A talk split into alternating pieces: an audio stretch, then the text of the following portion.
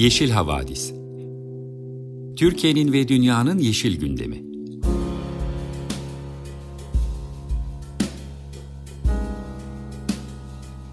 Hazırlayan ve sunanlar Demet Yaman Er, Savaş Çömlek, Dilan Altın Makas, Sare Abit ve Tansu Yeşilkır.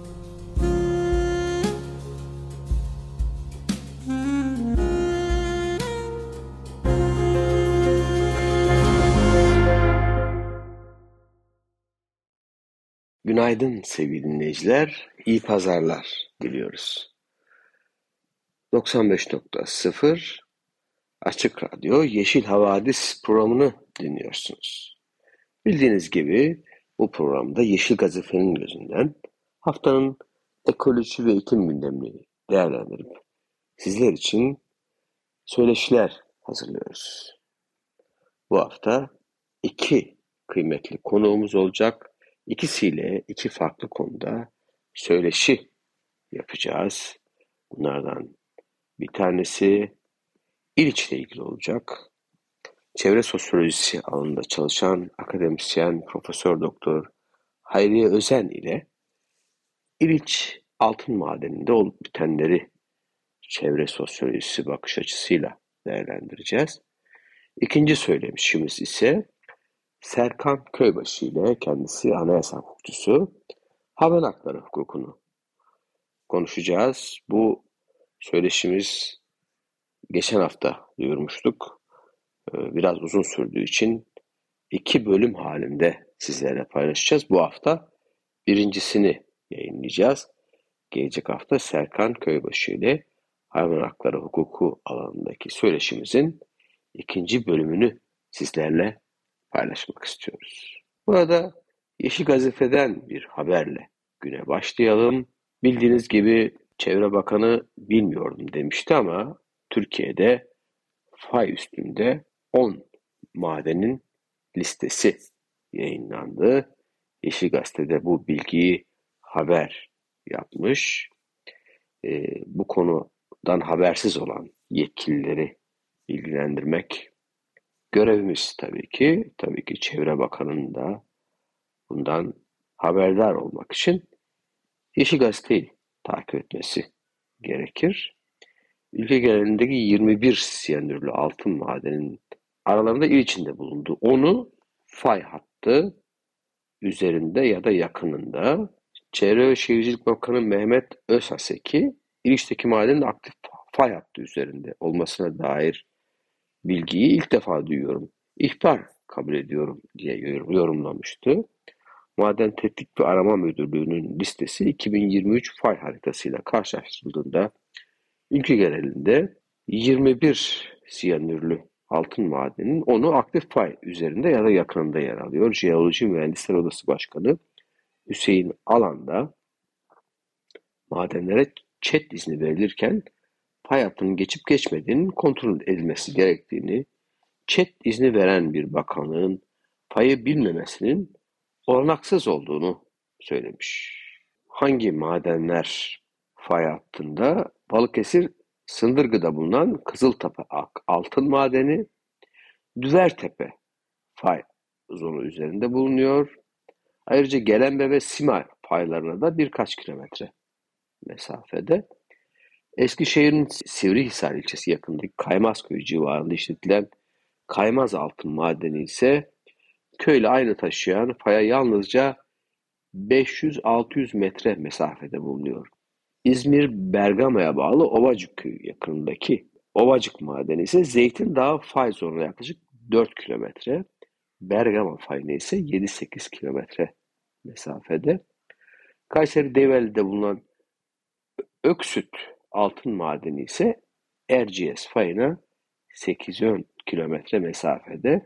Kayseri'deki ikinci altın madeni Himmet'te Yuvalı ve Yemliha fayına yaklaşık 10-15 kilometre mesafede yer alıyor. Konya'da bulunan İnlice altın madeni ise Alaca, Aladağ, Alacadağ fay zonuna yaklaşık 1-2 kilometre mesafede. Gümüşköy altın madeni Kütahya fayına 4-5 kilometrede.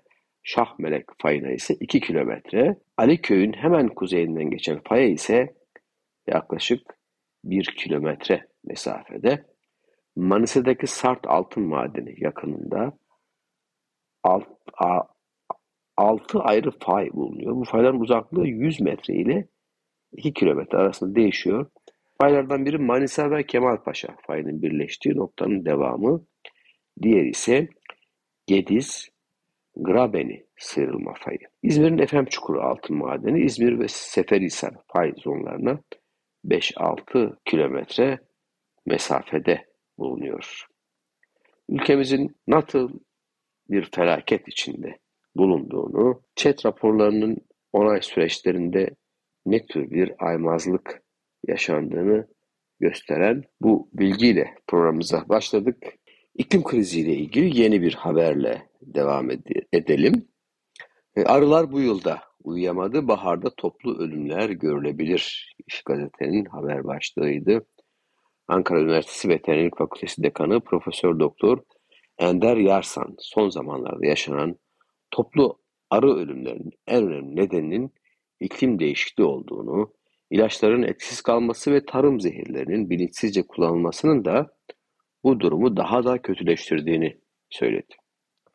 Sıcaklık arttı, arılar uyuyamıyor. Evet, kış mevsiminde sıcaklığın 13-14 dereceye kadar indiğinde arıların kış uykusuna benzer kış salkımı denilen fizyolojik bir mekanizmaya girdiklerini anlatan Yarsan şu bilgileri vermiş. Çok az bir besinle kış dönemini geçirirler ama çevre sıcaklığının bu derecelerin üzerinde e, olduğu yani 15-16 e, dereceye yükselmesi ki son zamanlar özellikle son birkaç yıldır bu şekilde araların sanki bahar gelmiş gibi kovandan dışarı çıkmasına ve fizyolojik faaliyetlerine başlamasına e, alıştık. Özellikle bahar döneminde olacak şekilde bir takım problemlerin ya da toplu arı ölümlerinin yaşanması kaçınılmaz bir sonuç olur demiş Profesör Doktor Ender Yarsan. Çünkü arıların yaşam döngüsünde ciddi bir değişiklik olduğunu gözlemişler. Aşırı yağışlar da ölümlere neden oluyor demiş Profesör Yarsan. Toplu arı ölümlerinin sadece hava sıcaklığındaki düşüş ya da yükselmeye bağlı olmadığını, aynı zamanda deprem, sel, yangın gibi olaylarda da oluşabileceğini kaydeden Profesör Doktor Yarsan, aşırı yağış alınması durumunda da yine arılarda sindirim kanalında yerleşmiş olan nosema adını verdiğimiz bir hastalığın daha fazla ortaya çıkmasına yol açar. Nosema özellikle bağışıklık sistemini etkiler. Arının ve buna bağlı olarak da yine arıda hem öldürücü nitelikte hem de aynı şekilde koloninin zayıflaması niteliğindeki etkiler ortaya çıkar demiş. Toplu arı ölümlerine neden olan bir diğer etken ise hepimizin çok iyi bildiği gibi pestisitler. Birçok bitki çoğalmak için arılar gibi polen taşıyıcılara ihtiyaç duyuyor. Dünya Doğayı Koruma Vakfı yabani bitkilerin yaklaşık %90'ının başlıca mahsullerin %75'in hayvanların gerçekleştirdiği polenleşmeye bağlı olduğunu söylemiş. Arılar bu işin büyük bir kısmını üstleniyorlar. Avrupa ve Amerika'da bombus arısı tespit etme ihtimali geçen yüzyıldan bu yana yüzde otuzdan fazla azalmış durumda. Evet sevgili dinleyiciler bir nefeslenelim, müzik arası verelim. Ardından da İliç ile ilgili söyleşimizi dinleyelim. Günaydın sevgili dinleyiciler. Açık Radyo 95.0 Yeşil Havadis programının söyleşi köşesindeyiz. Bu hafta uzun zamandır olduğu gibi iklim masasına konuk olan akademisyenleri biz de konuk ediyoruz ve onlarla söyleşi yapıyoruz. Bu hafta çevre sosyolojisi çalışan Profesör Doktor Hayriye Özen'le birlikteyiz. Merhaba, hoş geldiniz. Hoş buldum, merhaba. Bugün sevgili dinleyiciler İliç'ten söz etmek istiyoruz. Acil gündem olarak İliç'i konuşmak istiyoruz kendisiyle. Hayri Hoca belki biraz kendisinden bahseder, neyle ilgilendiğinden bahseder kısaca. Sonra da İliç, İliç konusuna gireriz birlikte. Evet, kısaca ben e, uzun yıllar, yani çok uzun değil ama işte e, 2000'lerin başlarından bu yana çevre sosyolojisi çalışıyorum. Ee, özellikle altın madenciliği, altın madenciliğine karşı e, protestolar, direnişler, e, onun yanı sıra son yıllarda e, jeotermal, e, yenilenebilir enerji, yenilenebilir enerjinin yarattığı e, toplumsal e, tepkiler e, gibi konularda çalışıyorum. Evet, bizim programımızın sık sık e, gündeme getirdiği konular bunlar. Hazır acil e, gündemdeyken altın madenciliğinden belki bir miktar söz etmek istersiniz. Ülkemizde ve dünyada altın madenciliğinin tarihi, altın madenciliğine nasıl yaklaşmak gerekir, belki risklerini bir miktarda ilişte olup bitenlerle bağlayarak daha sonra güncel e, duruma geçeriz. Tabii Türkiye'de altın madenciliği uzun yıllar devlet tekelinde sürdürüldü. Altın madenciliği demeyelim ama madencilik genel olarak devlet tekelinde. 1980'lerden itibaren e, liberalleşme dalgasıyla birlikte e, altın madenciliği ulusal ve e, yabancı sermayeye de açıldı. Hemen kısa bir süre sonra 1985 yılında bir yasayla açıldı ve kısa süre sonra çok uluslu şirketler çeşitli yatırımlar yapmak üzere Türkiye'ye geldiler. İlk olarak e, Bergama e, sanırım e, birçok dinleyicinin de haberdar olduğu bir vakadır Bergama. İlk olarak Bergama'da bir çok uluslu şirket faaliyet göstermek istedi. Ancak yöre halkının tepkisiyle karşılaştı. Uzun yıllar bu tepki devam etti. Bu hareketle, Bergama'daki hareketle birlikte aslında altın madenciliği yargı kararlarıyla Türkiye'de altın madenciliğinin önü kapandı. Ancak siyasi iktidarlar tekrar açmak istediler. Bu faaliyetlere izin vermek istediler. Ve 2000'li yılların başından itibaren bu konuda yoğun bir çaba gösterdi. Hmm, tüm siyasi iktidarlar hem 90'ların sonu hem 2000'lerden bu yana aslında tüm siyasi iktidarlar altın madenciliğinin önünü açmak üzere oldukça e, hevesli oldular. E, bu konuda çeşitli e, yasal düzenlemeler yaptılar, ısrarla yasal düzenlemeler yaptılar. E, Bergama hareketini pasifize etmeyi başardılar. Ee, ve 2005 yılında Bergama'da altın madeni çıkarılmaya başlandı. Akabinde o süre zarfında beklemede olan çok uluslu maden şirketleri de faaliyetlere başladılar.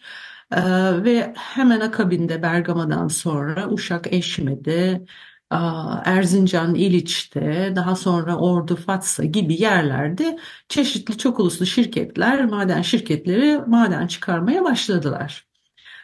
İliç e, dediğim gibi Bergama e, hareketinin pasifize edilmesinden sonra faaliyete geçen ilk yerlerden birisi.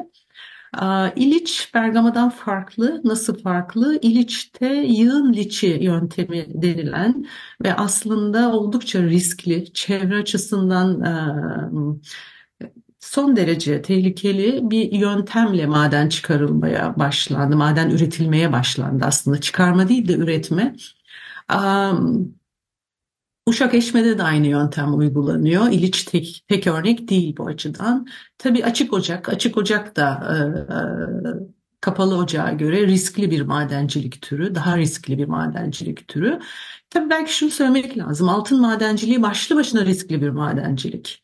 Yani altın madenciliğinin bence iyisi ya da kötüsü yok. Altın madenciliği başlı başına aslında doğal çevreye e, büyük zararlar veren bir madencilik.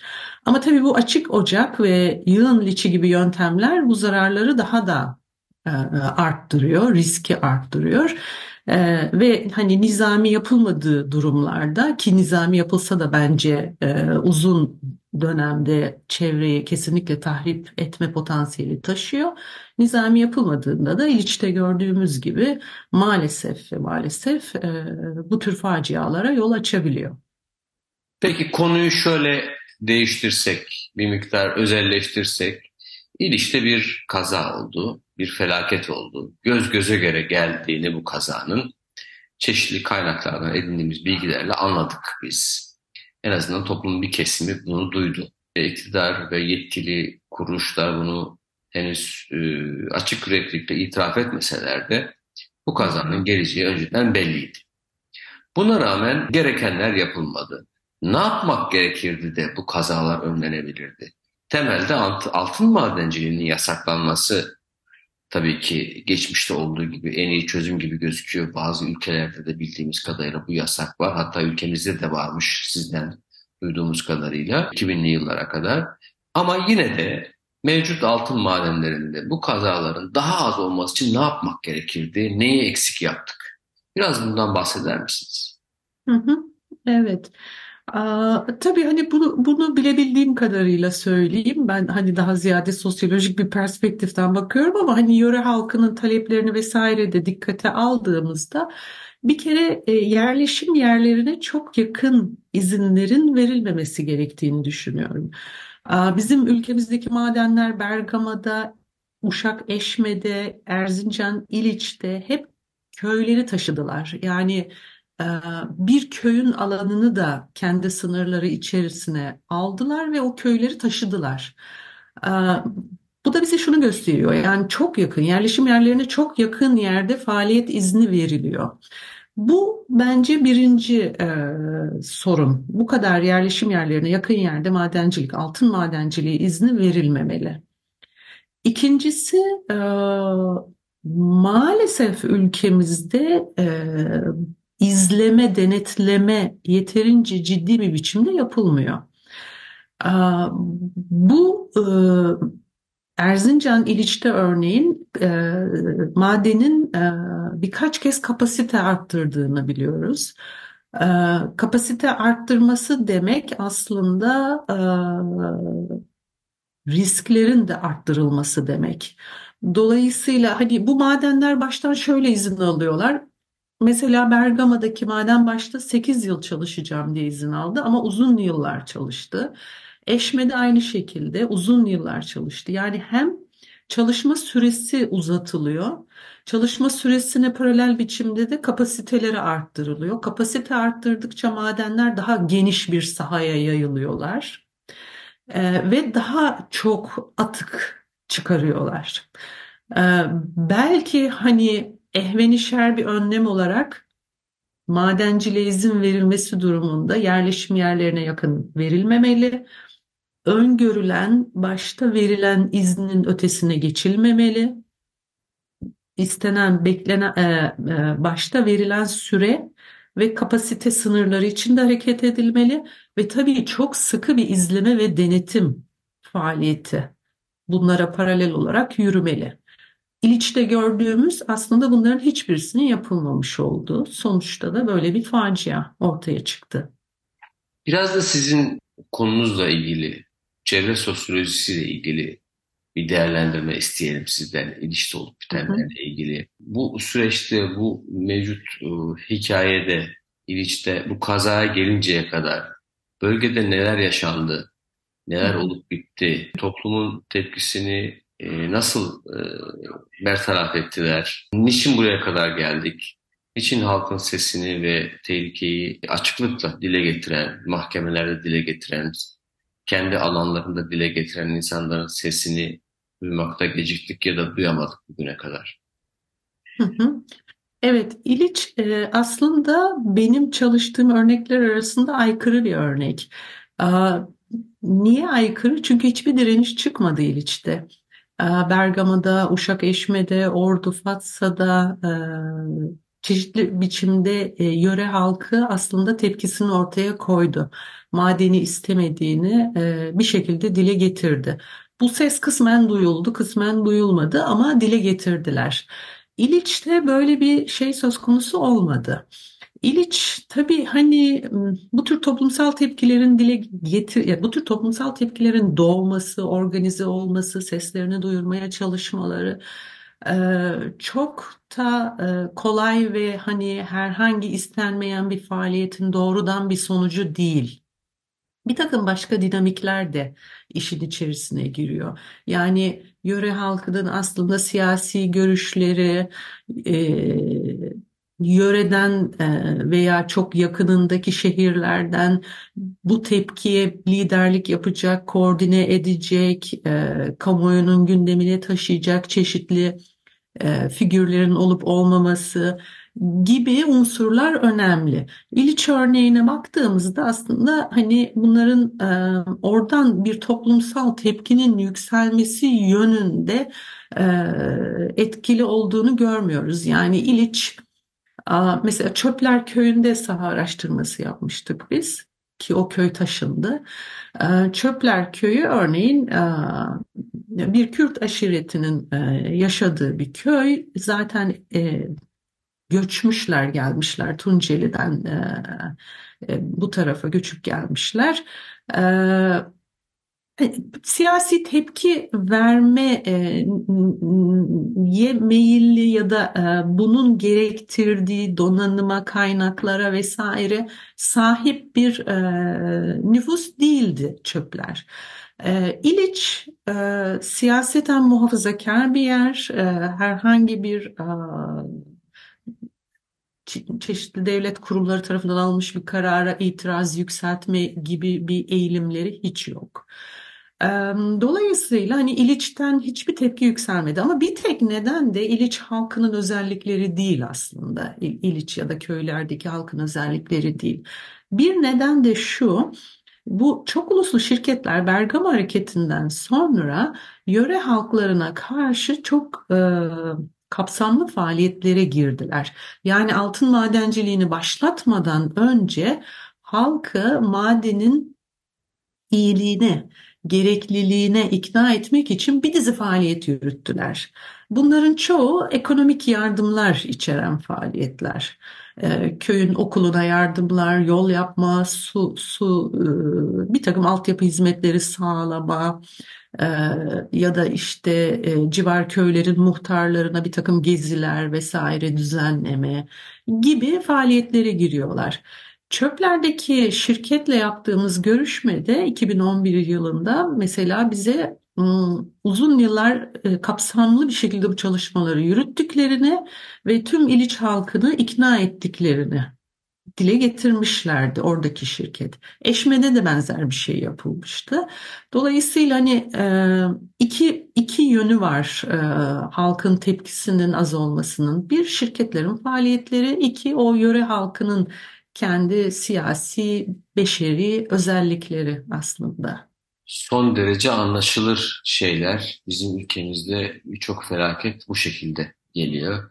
İnsanlar ancak felaket geldikten sonra doğruyla yalanı ayırabiliyorlar. Ayırma kapasitesine sahip olmamaları için hem şirketler ama bu konuda tabii kamunun sorumluluğu var. Devletin bu konuda, yasaların sorumluluğu var.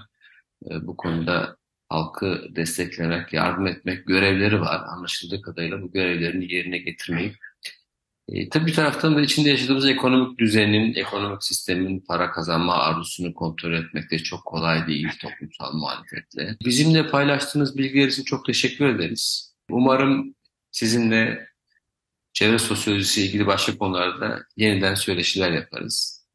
Bugünlük e, programımızın süresi bu kadarına müsaade etti. E, yeniden görüşmek ümidiyle. Şimdilik Sevgili dinleyicilerimize de hoşçakalın diyoruz. Size de tekrar çok teşekkür ediyoruz.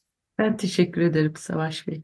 Sevgili dinleyiciler söyleşi köşemize başlamadan önce Ella Fitzgerald ve Louis Armstrong'dan Chick to Chick parçasını dinlemiştik. Cazın bu iki efsanesinin parçasının ardından şimdi de yine bir Ella Fitzgerald yorumuyla devam edeceğiz. Summertime. Günaydın sevgili dinleyiciler. Açık Radyo 95.0 Yeşil Havadis programını dinliyorsunuz. Bugün Serkan Köybaşı'yı programımıza davet ettik. Kendisi anayasa hukukçusu biliyorsunuz. Aynı zamanda hayvan hakları ile ilgili çalışmaları, makaleleri olan bir akademisyen. Ne yazık ki onu İstanbul'da yakalayamadık.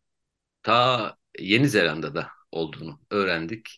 Orada da rahat bırakmadı konu. Çünkü onun bu konudaki çalışmalarını ve sözlerini duymak istiyoruz hayvan hakları söz konusu olunca. Özellikle hayvan hakları ve hukuk söz konusu olunca. Bildiğiniz gibi son günlerde hepimizin vicdanını e, yaralayan, hepimizin içini acıtan e, çok e, sıkıntılı bir sorun yaşadık. Kedi Eros'un şiddete maruz kalarak ölümünü kameralarda izledik. Ve mahkeme süreçlerinde izledik. Ne yazık ki hukuk sistemi ortaya çıkan e, cezanın caydırıcı olmadığını ve kamuyu memnun etmediğini gözlüyoruz. Çok ciddi tepkiler var bununla ilgili. Ne yapacağımızı bilmiyoruz. Hukuk ne yapar onu bilmiyoruz. Çünkü hepimizin de gayet iyi bildiği gibi uygarlığın kurucu yasası ensestle beraber, ensest yasayla beraber başladı ve yasaklar ve hukuk olmadan insanların davranışlarına, doğru karar vermelerine ne yazık ki güvenemiyoruz. Bunu biliyoruz. Sosyal yaşamın ve uygarlığın devam etmesi için hukuka ve yasalara ihtiyacımız var. Belki bu konuda da Serkan'ın bir şeyler söylemesine ihtiyacımız var. Bu kanımızı donduran şiddet e, hepimizi üzdü ama bir tarafında çaresiz bıraktı. E, bu tür durumlarda çarenin e, hukukta olduğunu düşünüyoruz. Serkan hoş geldin programımıza. Selamlar, hoş buldum. Önce senin 2018'de yayınlanmış bir makalene atıfta bulunarak başlayalım istersen. 2018'de yayınladığın makalede hayvan hukuk öznesi olarak hayvanların e, kabul edilme işinden bahsetmişsin. Buna ilişkinde siyahilerin de bir zamanlar hukuk öznesi olarak kabul edilmediği örneğini vermişsin. Onların da uzun bir mücadele süreci e, yaşadıklarını, mal olarak görülürken hukuk öznesi olma hakkı elde ettiklerini örneklemişsin. Hayvanların da benzer durumda olduğunu, uluslararası hukukta da anayasada da bu konuda çok ciddi sorunlar olduğundan bahsetmişsin. Hayvanların da e, hukuki haklarının nasıl güvence altına alınacağı ilişkin bir çalışma yapmışsın. İstersen oradan başlayalım. Ee, özellikle kedi Eros'la ilgili yaşanan olayları da göz önünde bulunarak ne demek istersin? Bize hukuk ve hayvan hakları bağlamında nasıl bir çözüm önerirsin? Ee, şöyle evet 2018'de e, iki makale yayınladım arka arkaya. Anayasal hak öznesi, yeni bir anayasal hak öznesi olarak Hayvan 1 ve 2 diye. E, ikisi de Anayasa Hukuku Araştırmaları dergisinde yayınlandı. E, ikisine de e, online olarak e, açık erişim ulaşabilir dinleyenler. E, benim sayfamda da var, saykanköybası.com'da da var. E, şöyle orada şunu iddia ediyorum. E, hukuk, her hukuk e, aslında belli bir adalet anlayışına yöneliktir. Yani e, beğenirsiniz beğenmezsiniz ama o hukuku yaratanlar, hukukun kurallarını koyanların kafalarında belli bir adalet anlayışı vardır. Dediğin gibi daha öncesinde e, hukuk vardı yine e, ama siyahlar, siyah insanlar sırf derilerinin rengine bağlı olarak e, hak öznesi yani kişi olarak kabul edilmiyorlardı. E, mal olarak alınıp satılabiliyorlardı, miras bırakılabiliyorlardı. E, yani köle olarak kullanılabiliyordu, işte kölelik zamanları. Ee, ve onları biz insan olarak kabul etmiyorduk. İnsan olarak kabul ettiğimiz zaman çünkü e, ahlaken onlara bir sorumluluk doğuyor. Yani aslında bütün her şey ahlaki mesafeyle ilgili. Ahlaki sorumluluklarımızla ilgili. Ahlakla hukuk arasında inanılmaz bir bağ var bu anlamda. Eğer bir şeyi mal olarak görüyorsanız ona karşı sorumluluğunuz olmuyor. Ona her şeyi yapabiliyorsunuz. Mal olarak görüyorsunuz. Bir hukuk öznesi değil, hukuk süjesi olarak yani hukuk nesnesi olarak görebiliyorsunuz. Ee, objesi olarak pardon hukuk süjesi olarak değil hukuk e, objesi olarak görebiliyorsunuz ve aranıza bir ahlaki mesafe koyuyorsunuz. Aynı şey kadınlar için de geçerliydi. Yani siyahlar işte mücadelelerle, kölelik karşıtı abolisyonist hareketlerle e, insan olarak kabul edildiler ilk önce. Ondan sonra işte hak öznesi oldular. Ondan sonra işte Amerika'ya başkan bile oldular. Ama kadınlar da aynı mücadeleden geçti. Kadınlar da erkeklerin malı olarak görüldü ve hala da bu şekilde görüldüğü hukuk sistemleri de var.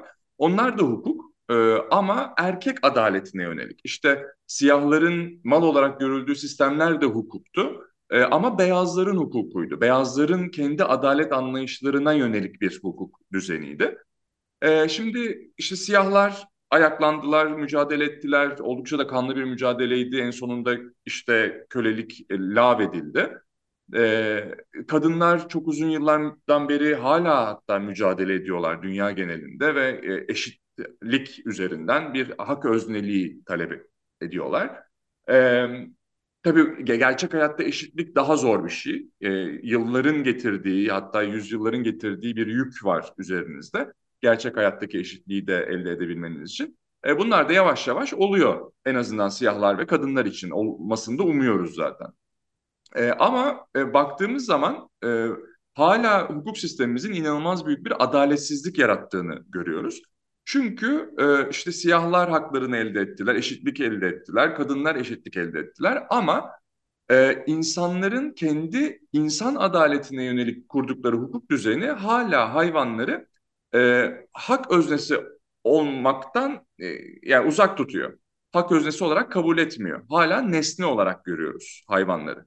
E şimdi diyeceksiniz ki hayvanlar nesnedir? Yani ben mesela bunu hukuk fakültelerinde de tartıştığım zaman özellikle özel hukukçular diyorlar ki hayvanlar nesnedir, hayvanlar maldır. E, şimdi burada e, abolisyonist hareket yani siyahlar için e, siyahların özgürlüğü için kullanılan abolisyonizm kelimesi artık hayvan hakları için kullanılıyor. Ve abolisyonist hareket dünyada genel olarak büyüyor. Neden? Çünkü hayvanların e, bizden farklı olmadığı ya da tersinden söylersek bizim de hayvan olduğumuz Darwin'in eserlerinden beri ortada. Yani e, biz de hayvanız. E, ama işte e, 16. 17. yüzyılda bu modernizm aracılığıyla e, ve bugün aslında insan haklarının temeli olarak gördüğümüz e, Fransız devrimi, işte Rönesans, reform hareketleri e, Hristiyanlık e, dini ve e, bunun getirdiği kültür e, insanı ha, diğer hayvanlardan farklı bir yere koydu. 16. 17. yüzyıldaki o paradigma değişikliğinde evet insanlar hak öznesi haline geldiler. Beyaz erkekler tabii burada ilk önce e, beyaz erkek Avrupalılar hak öznesi haline geldiler krallara karşı, e, kralların karşısında. E, ve İnsan diğer hayvanlardan ayrıldı kafamızda. Eskiden böyle bir ayrımımız yoktu. Hayvanlarla birlikte yaşıyorduk. Ee, tabii ki insan ayrı bir can. Yani nasıl fille yılan farklı türlerse insan da farklı bir tür. Bunu kabul etmek lazım. Bütün hayvanlar eşittir demek mümkün değil. Zaten eşitlik kavramı da tamamen kafamızda yarattığımız bir kavram. Aslında insanlar da eşit değiller. İşte ben senden daha kısayım, sen benden daha hızlı koşuyorsun, daha akıllısın ben değilim. Hiçbirimiz eşit değiliz aslında. Eşitlik tamamen hukuki bir kavram kafamızda. Ee, neyse bu işte e, burjuvazinin ortaya çıkmasıyla burjuvazi dedi ki ben aristokratlarla eşitim. Ee, aristokratları önce kabul etmediler yani kral sınıfı kabul etmedi. Sonra mücadeleler, savaşlar, devrimler derken bu eşitlik ortaya çıktı. Ama insanların kendi arasındaki eşitliği ortaya çıktı ve dediğim gibi burada ilk başta sadece beyaz e, Avrupalı erkekti bunlar. Sonra buna siyahlar ve kadınlar eklendi. Bu düşünceler eklendi. Neyse bütün bunlar olurken işte Descartes'in mesela ünlü lafı düşünüyorum o halde varım. Ee, ne demek? Aslında düşünen canlı olarak insan vardır, önemlidir. Ee, tabii bu çok güzel. Bir anayasa hukuku anlamında, insan hakları anlamında yani bütün temel hak ve özgürlüklerin temelinde yatan düşünce bu. Ama Descartes bunu yaparken, insanı yüceltirken hayvanları geride bıraktı. Yani dolayısıyla insanlar düşündükleri için varlardır ama hayvanlar düşünemedikleri için yokturlar dedi aslında. Ve hukuk onları görmezden gelmeli demeye getirdi. Onlara karşı herhangi bir ahlaki sorumluluğumuz yoktur demeye getirdi ve bugünkü hukuk sistemimizin, bugünkü adalet anlayışımızın temelinde de hala bu düşünce yatıyor. Yani insanlar önemlidirler, insanlar özeldirler. O yüzden de hak ve özgürlüklerle korunurlar. Hayvanlar korunmazlar. Çünkü hayvanlar özel değildirler, hayvanlar maldır. Hayvanlara karşı özel bir sorumluluğumuz yoktur. Hayvanlara karşı e, bir ahlaki sorumluluğumuz da yoktur. Onlara karşı her şeyi yapabiliriz. Nitekim gerçekten Descartes da zamanında canlı köpekler üzerinde e, kesme biçme deneyleri yapıyor öğrencileriyle. İşte canlı köpeklerin kalplerini çıkartıyor atarken e, ve insanlar diyorlar ki ya eziyet ediyorsun hayvanlara. Diyor ki Descartes, hayır onların duvardaki saatten hiçbir farkı yoktur. Nasıl ben duvar saatinin içindeki mekanizmayı görebilmek için onu çıkartırken e, tangır tungur sesler çıkartır. Hayvanın çığlıklarının da bundan bir farkı yoktur diyor e, Descartes'in kendisi. Bu anlayış günümüzde hala devam ediyor. E, yani yüzyıllar geçti e, ama ve Darwin eserler verdi. İşte dedi ki insanlar da aslında hayvandır vesaire. Ama hukukun yarattığı bu yapay ayrım, yani bir tarafta insanlar var, bir tarafta diğer hayvanlar var ayrımı biz hala aşamadık. Halbuki e, hayvanların çok büyük çoğunluğu aynı bizim gibi acı çekiyorlar. Aynı bizim gibi mutluluk hissediyorlar. Aynı bizim gibi zevk alıyorlar, ölümden kaçıyorlar. Yani e, evet tabii ki bu şu demek değil. İnsanlar da diğer hayvanlarla aynıdır. Tabii ki değiliz. Ama bazı ortak özelliklerimiz de var. Yani doğada olmayan bir ayrım hukuk yarattı. İnsan bir taraftadır, e, diğer hayvanlar bir taraftadır. Ama aslında bu doğru değil. Bu yanlış bir ayrım. Bizim kendimizi özel hissetmek istediğimiz için e, adalet anlayışımıza hayvanları sokmamak için, diğer hayvanları sokmamak için ürettiğimiz yapay bir ayrım. E, ve bu sayede biz aslında diğer hayvanları mal olarak görebiliyoruz. Eğer çünkü dersek ki ya evet bu hayvanların da bizimki gibi çıkarları var. Yani yaşamaktan zevk alıyorlar, acıdan kaçıyorlar, acı hissediyorlar aynı bizim gibi. Dolayısıyla e, acıdan kaçma çıkarları var. E, o zaman bugün hayvanlara yaptığımız çoğu şeyi yapamayız artık. Yani bugün mesela e, Eros, işte kedi Eros e, üzerinden bir tartışma koptu. E, çünkü bir kişi e, tekmeleyerek bir hayvanı öldürdü. Şimdi bu kameralar önünde ve gözümüzün önünde olan bir durum. E, ve kediler özellikle Türk milleti için, halkı için çok önemli. Çünkü onlarla birlikte yaşıyoruz. E, bu konuda Avrupalı devletlerden, batılı devletlerden çok daha ileri bir bakış açısına sahibiz. Köpeklerle de aynı şekilde. Ama o kediye yapılan eziyet aslında diğer hayvanlara da yapılıyor. Yani e, her gün e, koyunlara, keçilere, e, tavşanlara deneyler sırasında ya da işte e, büyük endüstriyel hayvancılık e, çiftliklerinde bunlar her gün yapılıyor. Şimdi e, Eros'a yapılan tabii ki çok büyük bir eziyet ve tabii ki suçlu o kişi, tabii ki bir katil. E, ama hukukumuz e, insanı bir yere koyup diğer bütün hayvanları mal nesne olarak gördüğü için ki bütün bütün dünyada yani bir, bir iki tane istisna dışında Latin Amerika'da e, bütün dünyada böyle olduğu için bu aslında hukukun ve bu hukukun yarattığı adalet anlayışının normal bir sonucu. Çünkü o kişinin kafasında karşısındaki şey bir kişi değil e, ve ona istediğini yapabilir. O bir mal yani nasıl bir kaleminiz vardır elinizde ve istediğiniz zaman sinirlendiğiniz zaman kırarsınız kalemi ve artık onu kullanılamaz hale getirirsiniz. O kedi de o kişi için yani e, Keloğlan için, İbrahim Keloğlan için hem de hukuk sistemi için aynı şekilde. Şimdi tabii ki bu uzun yıllardan beri böyle geldi ama daha sonra işte hayvan hakları hareketi de özellikle 20. yüzyıldan sonra e, bir hareket olarak ortaya çıktı. 1970'lerde özellikle 1968 hareketinin sonrasında 1970'lerde başlayan ve gelişen bugün de giderek büyüyen bir hareket. E, artık hayvanlara karşı işte bir kaleme yaptığımız gibi bir duvar saatine yaptığımız gibi davranamıyoruz. E, bazı koruma mekanizmaları devreye girdi. Nitekim e, işte Keloğlan'ın yaptığı harekette suç hayvanları koruma kanunumuz var. E, onun 28A maddesine göre suç. E, ama yine de o hayvana yapılan eziyetin aynısını bir insana yaptığınız zaman çok daha fazla ceza alıyorsunuz. Öyle bir şeyi bir insana yaptığınız zaman kesinlikle hapse giriyorsunuz. E, işte şu andaki gibi serbest bırakılmıyorsunuz. Keloğlan'ın Keloğlan'ın yapıldığı gibi. E, şimdi arada hala bir fark var ve farkın kökeni buradan kaynaklanıyor.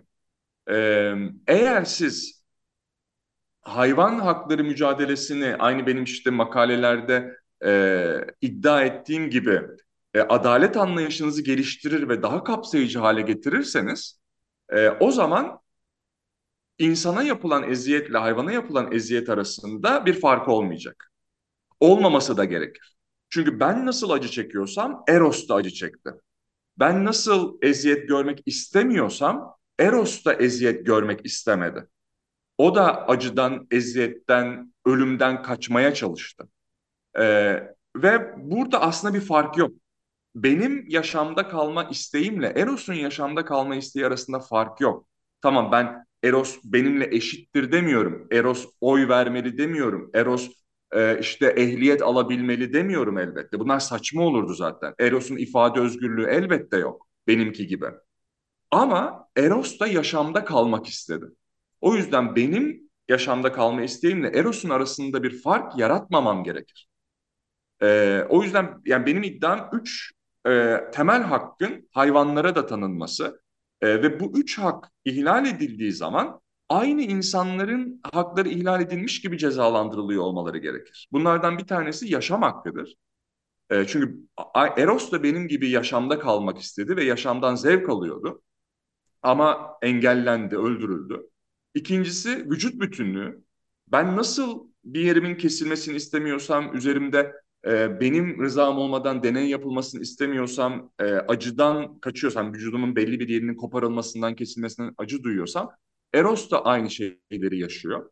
Dolayısıyla benimki gibi vücut bütünlüğü hakkında olması lazım ve bir de özgürlük hakkında olması lazım. Çünkü ben de öz, yani hapse girmek nasıl istemiyorsam, özgürce doğada dolaşmak istiyorsam e, ya da şehirde, diğer hayvanlar da özgür olmak istiyorlar. Özgürlük onların doğaları gereği yaşadıkları bir şey. Onlar da istedikleri dolaşmak, istedikleri partnerleri bulmak, çiftleşmek ve doğal döngüleri içerisinde üremek istiyorlar.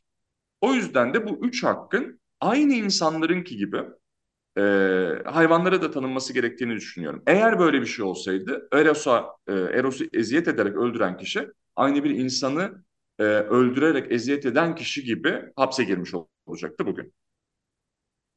Peki sadece ben e, akla gelen e, ortalama insan aklına gelen soruyu sormak istiyorum. Öyle düşündüğüm için değil. Şehirde özellikle şehir yaşamında Doğada artık böyle bir tehlike çok fazla yok ama özellikle şehir yaşamında bazı hayvanların tehlike yarattığını insan yaşamı için iddia eden kişiler var. Peki bu konuda bir düzenleme gerekir mi? Tabii ki burada söylenecek laf insanlar da tehlike yaratıyor ona bakılırsa tabii ki.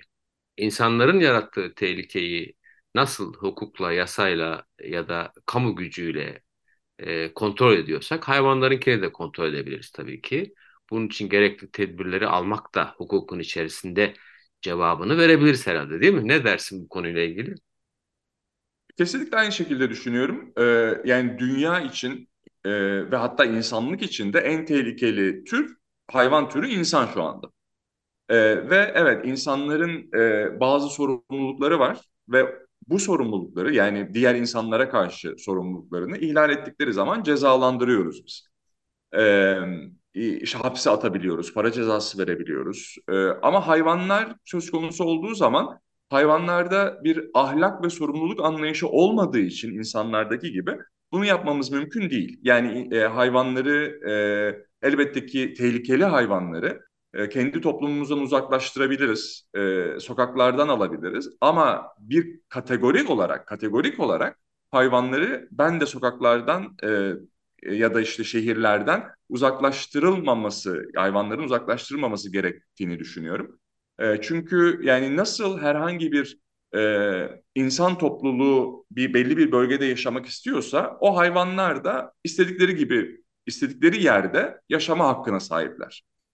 E, ve bazı hayvan yani, yani hayvanları e, biz kafamızda insanlar ve hayvanlar diye ayırıyoruz ama aslında hayvanlar da kendi içlerinde insanları referans aldığımız zaman bile üçe ayrılıyorlar. Ee, burada Zoopolis kitabını e, öneriyorum herkese. E, bu konuda çok aydınlatıcıdır. Ee, bir yaban hayvanları var. Yaban hayvanları zaten insanların yanında olmak istemiyorlar. Ee, onlar e, insanlardan kaçıyorlar genelde. E, dolayısıyla bizim de onları rahat bırakmamız lazım. Çünkü onların yaşam alanlarına müdahale etmememiz lazım. Yani mesela ormanları yok etmememiz lazım dağlarda işte kendi şehirlerimizi kurmamamız lazım. İşte kartallar, ayılar vesaire onların habitatlarını yok etmememiz lazım. Hepimizin birbirine saygısı olması lazım. İkincisi ara hayvanlar diye benim çevirdiğim e, sınır hayvanları olarak da çevrilebilen bir tür var. Onlar aslında yaban hayvanları e, ama insanların çevresinde olmaktan da hoşlanıyorlar. Yani mesela martılar, güvercinler, e, işte fareler, e, kertenkeleler olabiliyor gibi. Çünkü bunlar insanların artıklarıyla beslenebiliyorlar. İnsanlarla böyle bir e, aşk nefret ilişkisi içerisindeler. Şehirlerimizde gördüğümüz hayvanlar.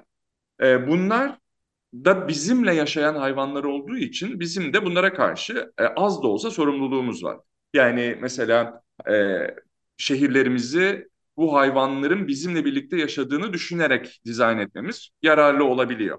E, mesela işte e, çok yüksek ve e, mavi gökdelenler, cam gökdelenler dikmememiz gerekiyor. Neden? Çünkü kuşlar bunları algılayamıyorlar ve çarparak ölebiliyorlar gibi. Bir de e, şehirde bizimle yaşayabilen e, hayvanlar var. Yani e, yoldaş hayvan diyebileceğimiz ki yoldaş hayvanları da tabii e, iki şekilde ayırabiliriz, iki alt başlığa ayırabiliriz. Bunlardan bir tanesi e, evlerin, evlerimizde bize yandaşlık eden, yoldaşlık eden hayvanlar, kediler, köpekler, işte e, gine pigli, e, gine e, domuzları vesaire gibi ya da işte e, başka ev evimizde tuttuğumuz hayvanlar. Bir de Batı ülkelerinde olmayan, bence yanlış bir şekilde olmayan, bu işte yanlış insan hayvan ayrımından kaynaklanan bir şekilde olmayan ama bizim gibi ülkelerde, Asya ülkelerinde, Latin Amerika ülkelerinde gördüğümüz e, sokakta yaşayan hayvanlar var. E, bunlar da bizimle birlikte yaşıyorlar. Bunu kabul etmemiz, de, etmemiz lazım. Çünkü insanlar doğanın bir parçası sadece. Ve bu doğanın parçası dediğimiz zaman sadece ağaçlardan, bitkilerden bahsetmiyoruz. Diğer hayvanların da bir parçası. E, o yüzden biz kendi şehrimizi kurduğumuz zaman aslında orası diğer hayvanların da şehri. Çünkü o hayvanlar da orada yaşamak istiyorlarsa orada yaşamak istiyorlardır. E tabii ki bu hayvanlardan bazıları, bazıları e, tehlikeli olabilir bazen. Yani mesela Hindistan'daki önemli sorunlardan bir tanesi filler mesela. Filler insanları gerçekten öldürüyorlar. İşte ürünlere zarar veriyorlar vesaire. E, ya da Sri Lanka'da büyük bir sorun şu anda. Ama bunun sebebi insanların fillerin habitatlarını yok etmiş olması. Giderek kendi şehirlerini büyütüp diğer hayvanların e, habitatlarını daraltması. E, aynı şeyi biz diğer hayvanlara yapıyoruz. Köpeklere yapıyoruz, kedilere yapıyoruz. E, yani köpeklerin aynı bizim gibi sokakları kullanma hakkı var. Çünkü o sokaklar aslında onların habitatıydı eskiden. Ya da belki biz oraya şehir kurduğumuz zaman geldiler, hiç fark etmez. Ama onlar sokaklarda yaşayan özgür hayvanlar ve bizim onların bu özgürlüğünü ortadan kaldırmamamız lazım. Tabii ki yaşam haklarına da saygı duyarak. O yüzden de bütün köpekleri, bütün kedileri e, kategorik olarak yasaklamaktansa, e, ortadan kaldırmaya çalışmaktansa e, tehlikeli olanları aynı insanlarda yaptığımız gibi tehlikeli olanları belirlememiz ve onları gerekiyorsa denetim altına almamız, onları aşılamamız, onlara bakmamız, hastalarsa onları tedavi etmemiz gerekiyor. Bu yönde bir sorumluluğumuz var. Bu aslında kendi toplumumuzu korumak için de, onun kendi toplumumuzun sağlığını korumak için de bir tedbir. Yani nasıl tehlikeli insanlara ceza veriyorsak, bazılarını hapse atabiliyorsak ya da hasta insanları evlerinde tutmamız gerekiyorsa, mesela Covid'de olduğu gibi aşılamamız gerekiyorsa insanları, hayvanları da aşılamamız gerekiyor. Şimdi bu da bir sorumluluğumuz. Ee, tabii gerekiyorsa bu, mesela nüfus sorunu varsa kısırlaştırmamız lazım. Evet mesela e, yani yani insanlarla bir e, insanlarla birlikte yaşamda bir sorun çıkıyorsa bunu düzenleyebiliriz. Evet. Ama genel olarak köpekler sorunludur, köpekler olmaz sokaklarda gibi bir bakış açısı tamamen arkaik, eskide kalmış, tarihin çöplüğüne atılmış, eski insanın adaleti anlayışına yönelik bir bakış açısı. Eskimiş bir yani burada batılı ülkeleri örnek göstermek çok yanlış. Çünkü batılı ülkeler bu konuda geriler. Ee, yani adalet anlayışı konusunda daha kapsayıcı olanlar Asya ülkeleri, Latin Amerika ülkeleri ve bizim gibi Orta Doğu ülkeleri. Sevgili dinleyiciler, Serkan Köybaşı ile yaptığımız Hayvan Hakları ve Hukuk Söyleşisi'nin birinci bölümünü programımızın zaman sınırları nedeniyle burada kapatıyoruz. Bir sonraki bölümünü gelecek hafta sizlerle paylaşmayı umuyoruz. Şimdilik hepinize hoşçakalın diyoruz.